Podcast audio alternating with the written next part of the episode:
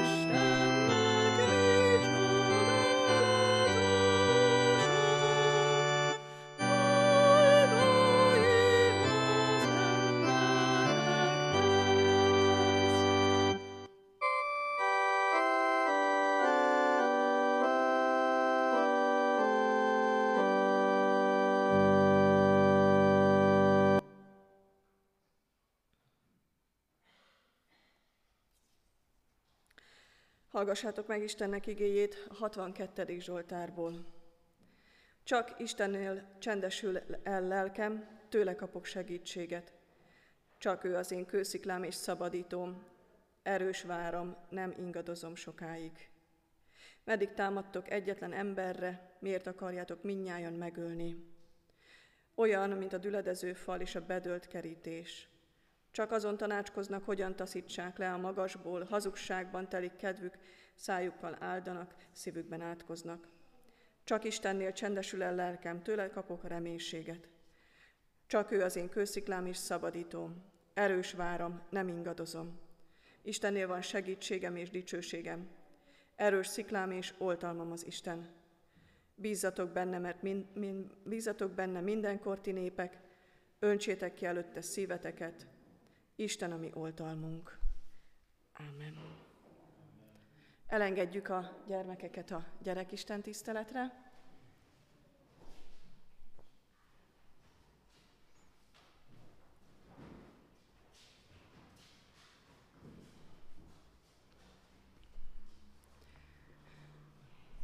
Mi pedig a 174. dicsérettel készüljünk az ige hallgatására. A 174. dicséretet énekeljük. Atya, Fiú, Szentlélek, készíts szent igédre!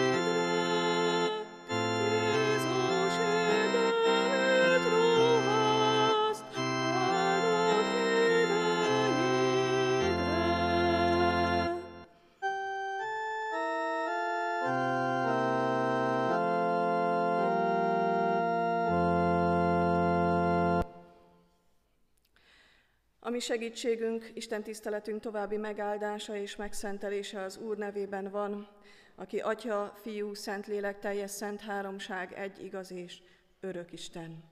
Amen. Jöjjetek, hajtsuk meg a fejünket és imádkozzunk. Örökkévaló Isten minden kegyelemnek Atya, mi a te méltatlan szolgáid, alázatosan és őszinte szívvel áldunk téged, és adunk neked hálát.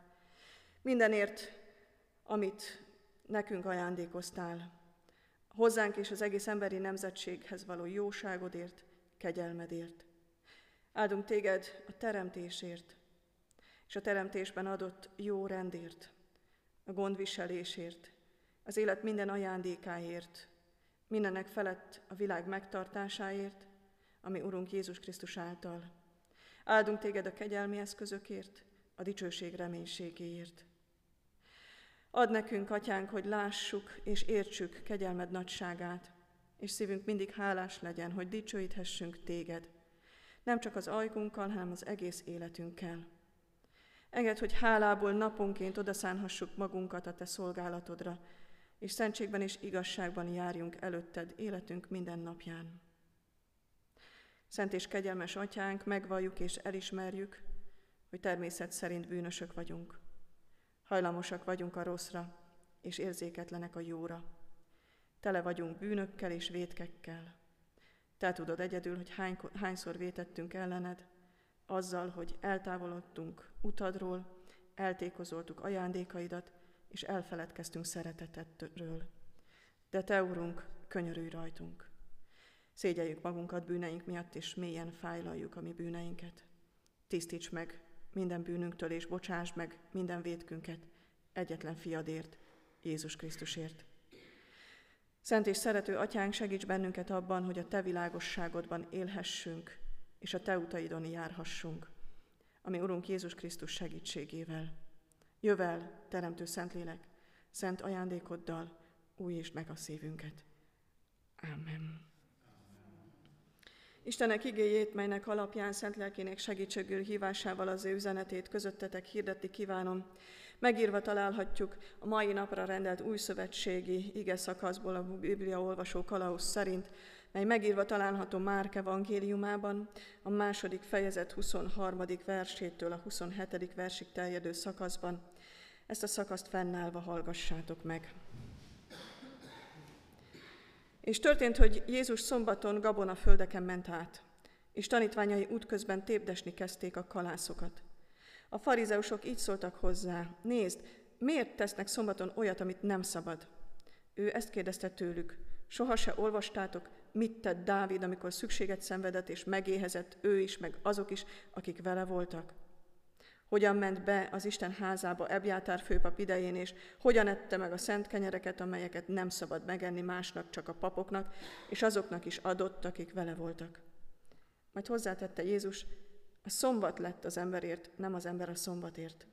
Tehát az emberfia ura a szombatnak is. Eddig Istenüknek írott igéje.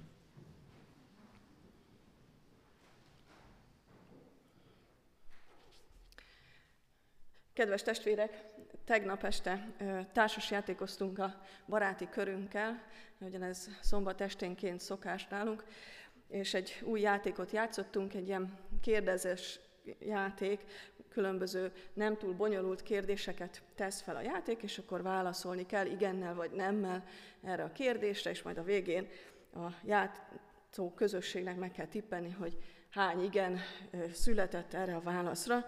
Magyarul egy kicsit ismerkedés, egy kicsit egymás ismeretéről is szól ez a játék, és feltette a játék a következő kérdés, hogy van-e kedvenc napod? De ez a történet, ez nem erről szól. Nem azt kérdezi meg, mert nehéz ez a kérdés egyébként, tehát például mondjuk a zsidók számára, hogy most a szombat a kedvenc napjuk, vagy a legnagyobb nyomorúság napja, amikor azt kell figyelni, hogy mit szabad és mit nem.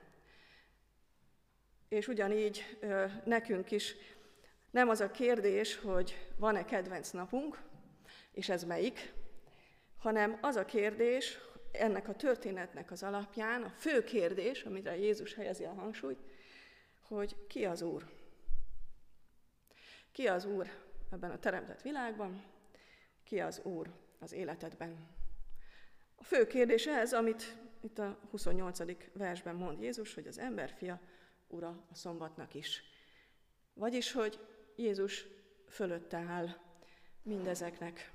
És igazából, hogy jól tudjuk értelmezni az Isten törvényét, hogy gyönyörködni tudjunk szabadítók kegyelmében, és a vele való közösségnek az örömében, hogy az valóban egy ilyen felszabadító, megfrissítő jelenlét legyen és öröm legyen az ember számára, először azt kell tisztázni, hogy ki az Úr az életemben, a személyes életemben.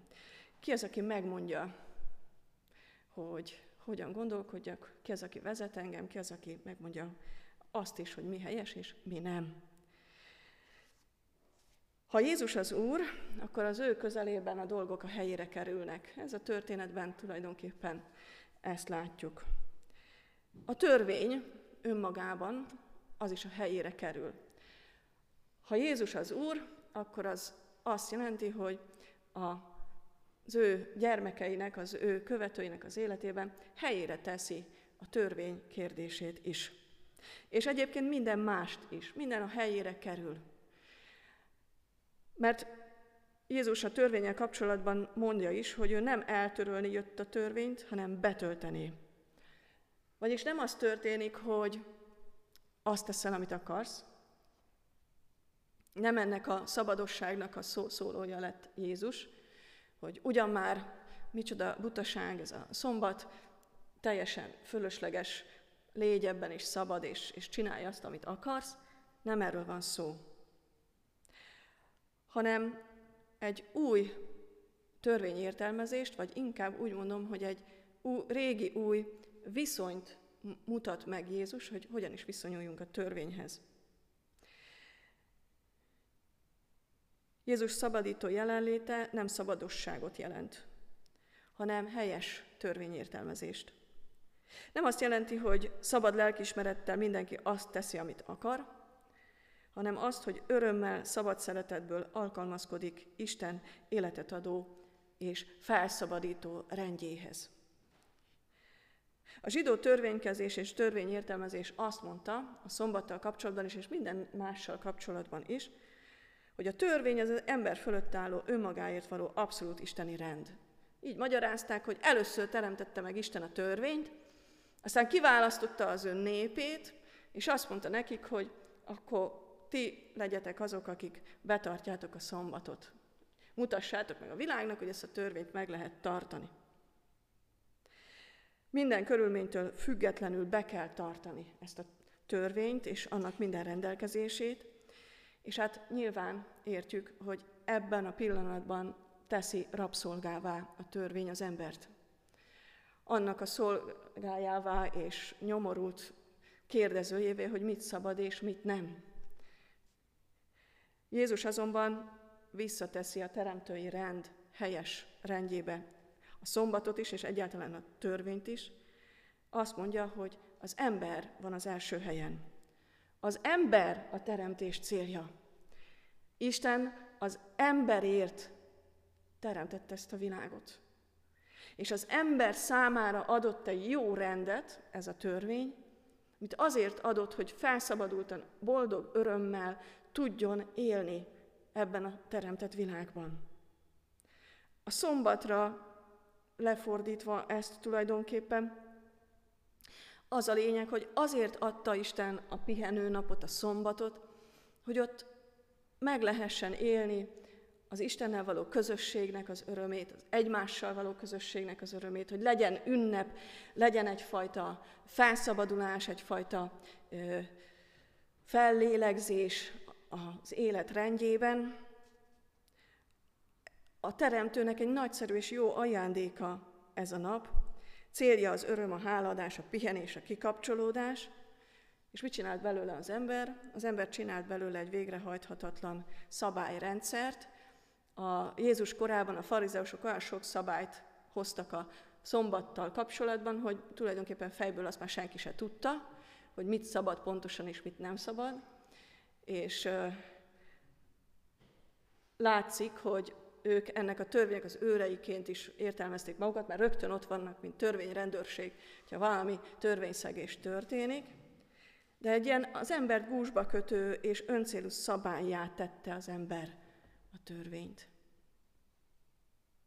Jézus közelében az ember megélheti Isten eredeti szándékát. Megtanulhat gyönyörködni az ő rendjében, és örömteli hálás szabadságban szolgálhat neki. Mert Jézus felszabadító jelenlétében egyszerűen jó lenni, és az ember megszabadul ezektől a meghatározottságaitól és megkötözöttségeitől.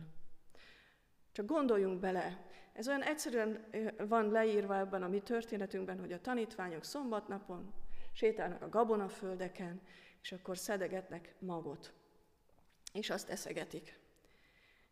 És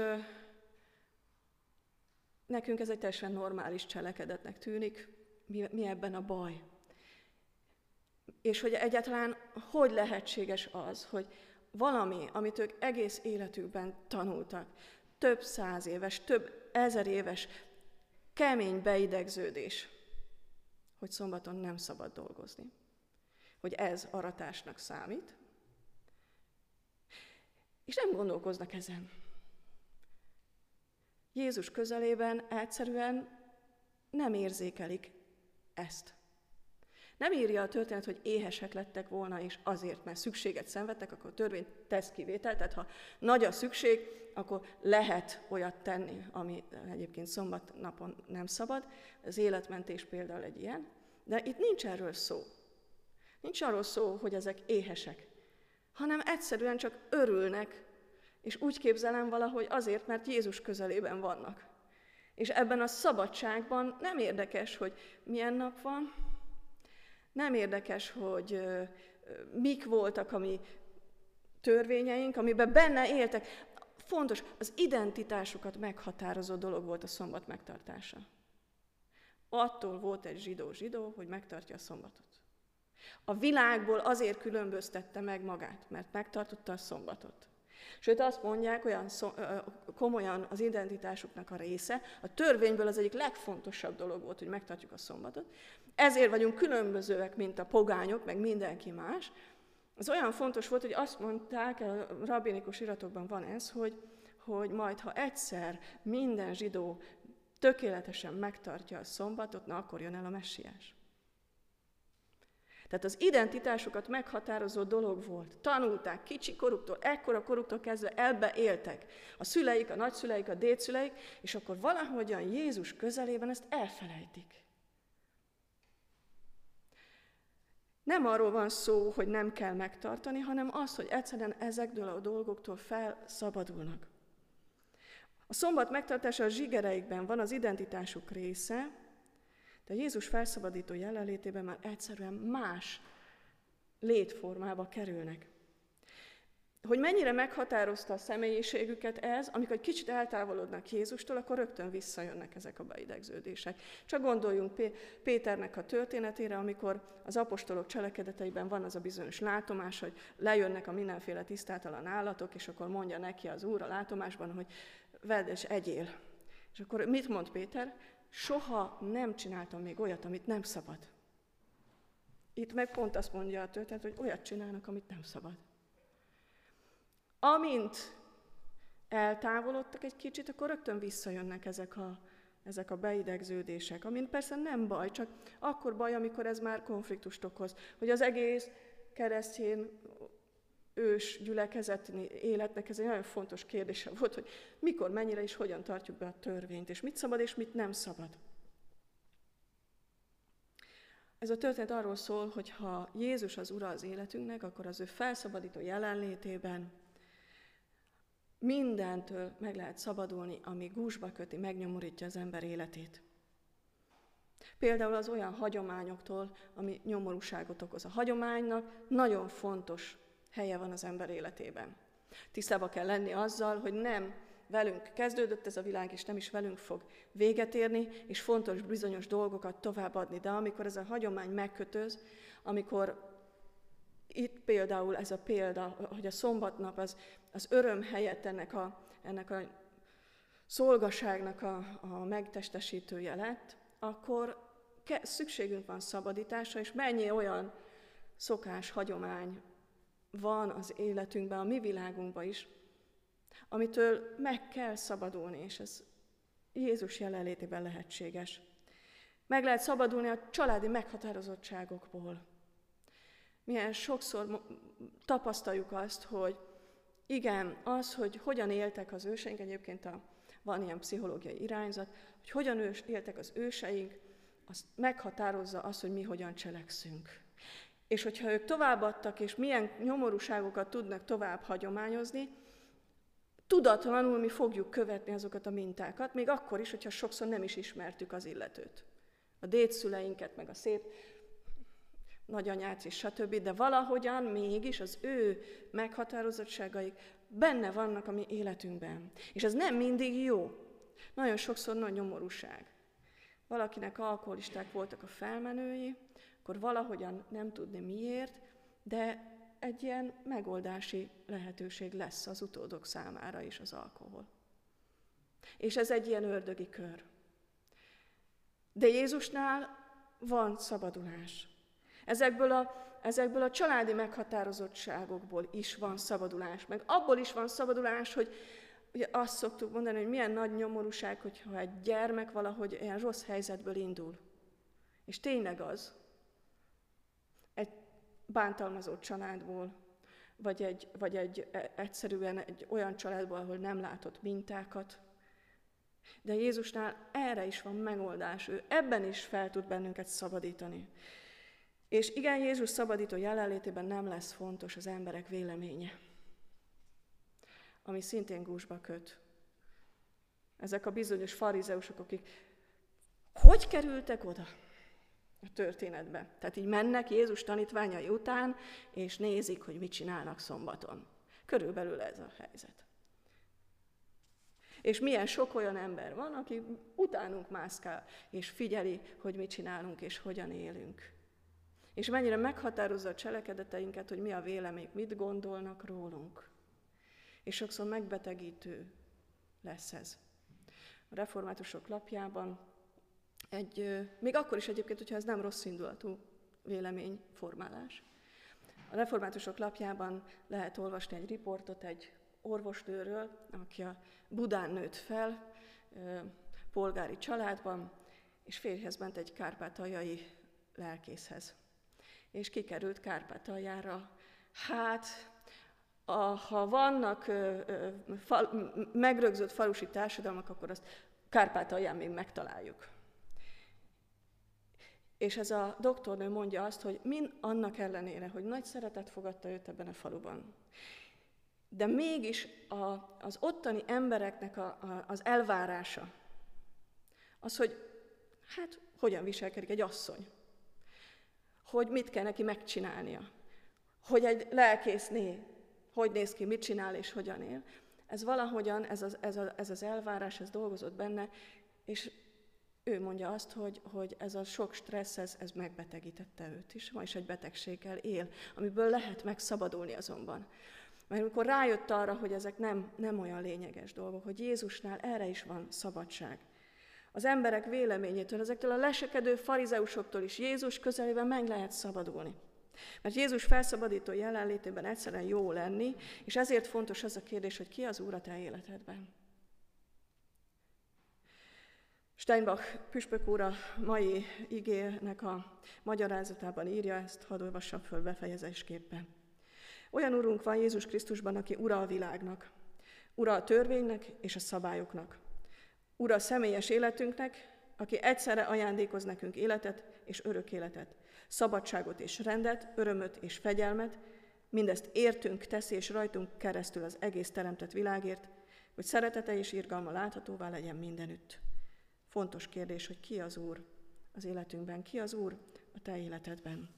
Ha még nem Jézus, akkor ma meghívhatod őt az életedbe, és ő felszabadító jelenlétével, kegyelmes szeretetével megajándékoz téged azzal a szabadsággal, amit csak az ő jelenlétében kaphat az ember.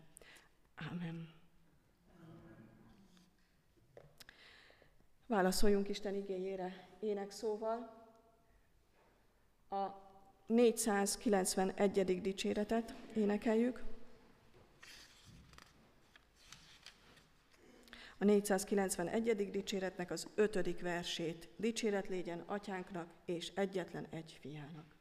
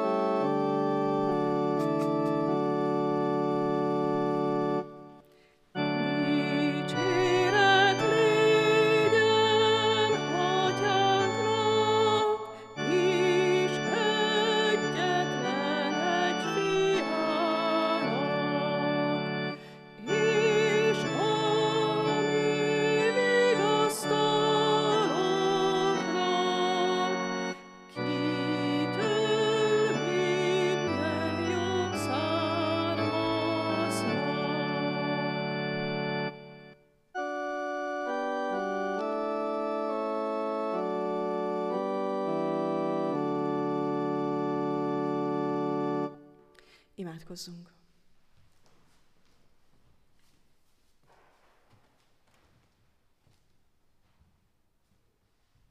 Megszabadító kegyelmes Jézusunk, állatele szívvel állunk előtted, megköszönve néked a te tanításodat, de köszönve néked azt is, hogy megérthettük ebből is, hogy te vagy Ura az életünknek is, mindennek, mert te váltottad meg ezt a világot.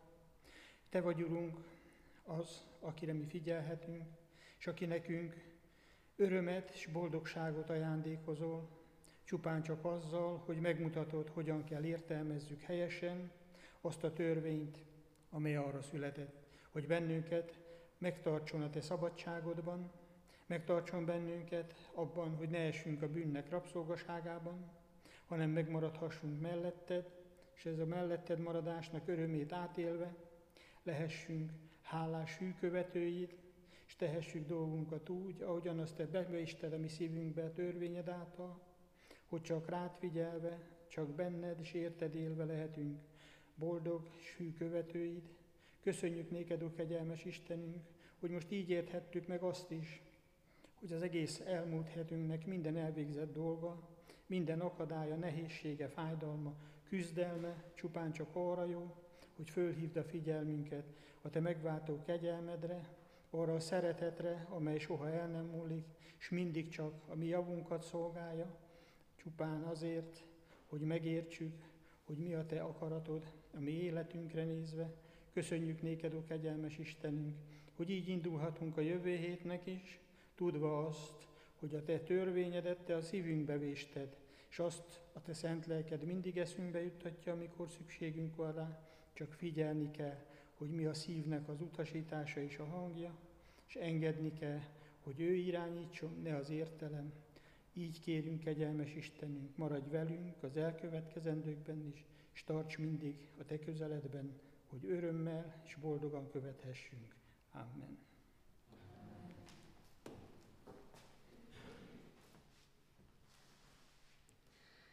Folytassuk könyörgésünket, és mondjuk fennállva együtt az Úr Jézustól tanult imádságot. Mi atyánk, aki a mennyekben vagy, szenteltessék meg a te neved, jöjjön el a te országod, legyen meg a te akaratod, mint a mennyben, úgy a földön is. Ami mindennapi kenyerünket ad meg nekünk ma, és bocsásd meg a mi védkeinket, miképpen mi is megbocsátunk az ellenünk védkezőknek. És ne vigy minket kísértésbe, de szabadíts meg a gonosztól, mert tied az ország, a hatalom és a dicsőség mindörökké. Amen.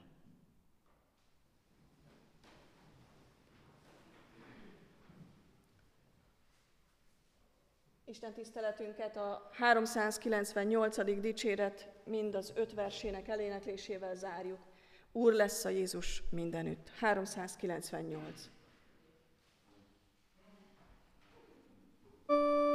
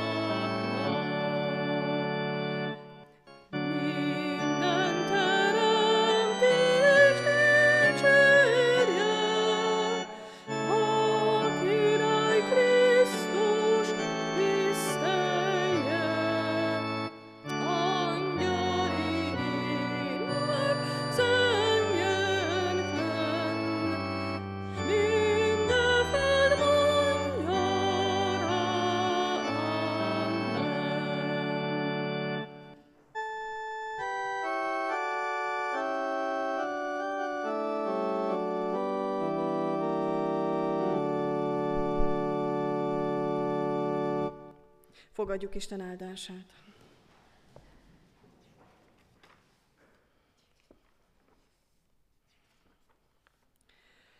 Az Úr Jézus Krisztus kegyelme, az Isten szeretete és a Szentlélek közössége legyen, maradjon minnyájatokkal. Amen. Szeretettel hirdetem a testvéreknek azt, hogy a jövő héten, holnap indulunk a hittanos gyerekekkel a Velencei Hittantáborba, szombaton dél körül fogunk hazaérkezni. Nekünk a családunkkal akkor már megkezdődik a szabadság szombaton, úgyhogy a következő istentiszteletekre szám szerint a következő három Isten tiszteletekre Pálóci Károly nagy tiszteletű urat várjuk, szeretettel ő fogja tartani az Isten tiszteleteket és a helyettesítés alkalmait. A hétközi Biblia óra pénteken meg lesz tartva 7 órakor, szintén Kacsi bácsi fogja tartani ezeket az alkalmakat is.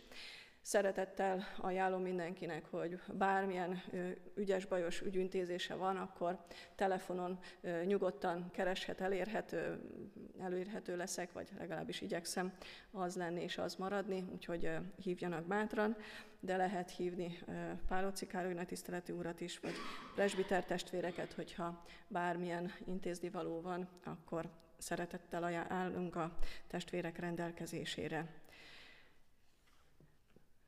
A Jóisten legyen gyülekezetünk őriző pásztora. Isten velünk áldás békességet.